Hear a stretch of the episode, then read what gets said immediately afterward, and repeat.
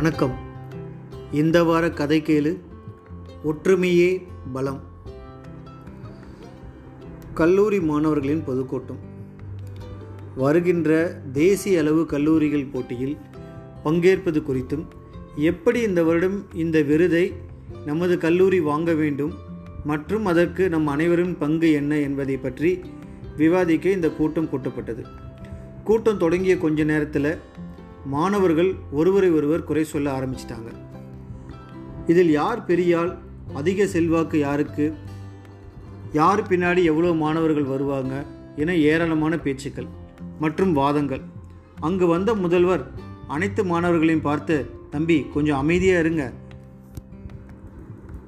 இங்கு நான் யா யார் மீதும் தவறு சொல்ல மாட்டேன். யார் என்ன சொன் சொன்னாங்க எனவும் கேட்க மாட்டேன். உங்கள் தவறுகளை நீங்கள் தான் அறிஞ்சிக்க வேணும். அடுத்தவர்களை சுட்டி காட்ட தேவையில்லை. ஒற்றுமை மிக அவசியம். பாரதி சொன்னது போல ஒன்றுபட்டால் உண்டு வாழ்வே நம்மில் ஒற்றுமை நீங்கில் அனைவருக்கும் தாழ்வே. நாம் ஒரு கல்லை எடுத்து நாயை பார்த்து வீசினா பலம் வாய்ந்த நாய் கூட பயந்து ஓடி ஓடிவிடும். ஆனால் தேன்கூட்டின் மீது வீசினா தேனீக்களுக்கு பயந்து நாம தான் ஓட வேண்டும். பலம் வாய்ந்த நாயை விட பலம் குன்றிய சிறிய தேனீக்கள் நம்மளை ஓட வைப்பதற்கு காரணம் அதன் ஒற்றுமை. யாராக இருந்தாலும் ஒற்றுமையாக இருந்தால் எதையும் சாதிக்கலாம். காக்கா கூட தன் இனத்துக்கு ஆபத்துனா நொடி பொழுதில் கூடி கரையும். ஒற்றுமை ஐந்தறிவு படைத்த காகத்திடம் இருக்கும்போது ஏன் ஆறறிவு படைத்த நம்மிடம் இருக்காது? எண்களின் ஒற்றுமைதான் கணிதம்.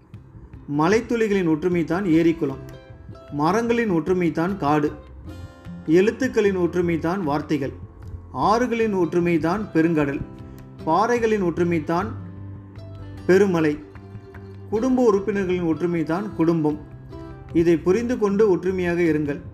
உங்களுக்குள் அடித்துக்கொண்டு அடுத்தவர்களுக்கு வெற்றி வாய்ப்பை தந்துவிடாதீர்கள். இதை அறிவுபூர்வமாகவும் மற்றும் முழு மனதுடன் புரிந்து கொண்ட மாணவர்கள் ஒன்றாக சேர்ந்து கூட்டு முயற்சி செய்து சிறந்த கல்லூரிக்கான விருதை தட்டிச் சென்றனர். கதை கருத்து இந்த உலகில் வாழும் வாழும் கொஞ்ச காலம்.